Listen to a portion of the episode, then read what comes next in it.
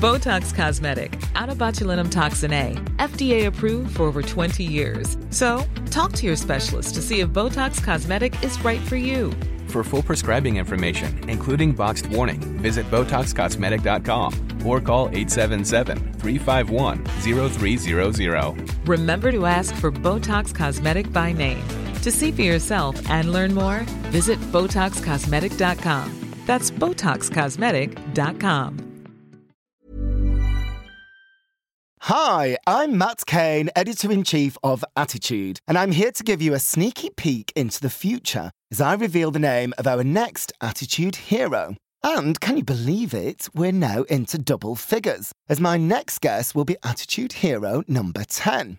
First, a quick reminder that Attitude Heroes is sponsored by the Great Britain Campaign, which welcomes the world to visit, do business, invest and study in the UK. You can check out their website at great.gov.uk.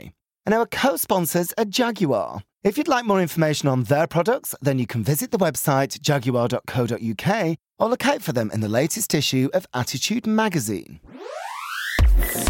My next guest has been a musician for almost 40 years and has sold 30 million records worldwide. It was during his time at Leeds Polytechnic that he met Dave Ball and formed the electro-pop duo Soft Cell.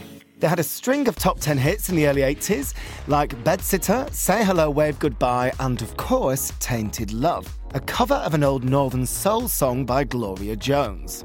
As a solo artist, he's been incredibly prolific, releasing more than 20 albums, and in 1989, his duet with Gene Pitney on Something's Gotten Hold of My Heart reached number one in the UK and around the world. He is, of course, Mark Almond, and I caught up with him recently at his record label's plush headquarters in central London. We talked for over an hour, and one of the things we discussed was how much he's been shaped by anger. I've always been a bit angry. I think I was very angry. I don't know, I think my main anger came from my father. I think it all stemmed from him, because my father was an alcoholic bully. He was an alcoholic, a quite violent person. He marched into school one day. This is when I was in Leeds, when I must have been about 13 or 14, and he knew I liked art, and he had an art teacher called Miss Green, she had all sort of afro-y hair, and she was all kind of wearing kind of crochets and things. She was like an art teacher and round glasses. And he marched in to see her one day, demanded to see her. My father says, "I demand to know if my son is a homosexual," and everything, drunk. And I was called into the head's office and said, "You know, your father's been here causing trouble and wanting to know if you're homosexual. Are you?" And I said, well, I just was flabbergasted, you know. I said, "Of course not," you know, and everything. And how old were you? 13, did you say? I'm about 13, yeah. So my anger, I think, comes from something that stems from home life more than school life. But also, I think you're bound to be scarred by the times. You know, even though I can be put on my roast and said, yeah, I did have some good times at school, but it was an underlying fear, I think, with all of it. All the time. Well, that your dad could... Well, not my dad, but the thing is that you knew that you weren't right like everybody else. You felt they weren't right. You were like an outsider. You weren't clicking into everybody else. And you always felt... I remember when I kind of... I ran away from school. I was at school and the games teacher was trying to force me to go in goals or something awful like that. I'm ridiculous.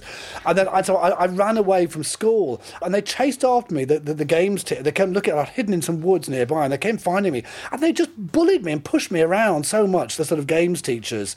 And that was the only really kind of real bullying I experienced at school was from the PE teachers and games teachers, because I wouldn't play games as good as the other boys. Interestingly, not from the boys, but from the teachers. I suppose it's a different thing. If you feel despised by your peer group, that can be a really damaging thing, whereas if you feel rejected by adults, you can just rebel against the adults, which is kind of a normal thing for a teenager, isn't it? It's also that thing as well, you know, I mean, I'm saying that, you know, that though I did have some good times at school and gravitated, if anyone would ask you, are you gay, to no.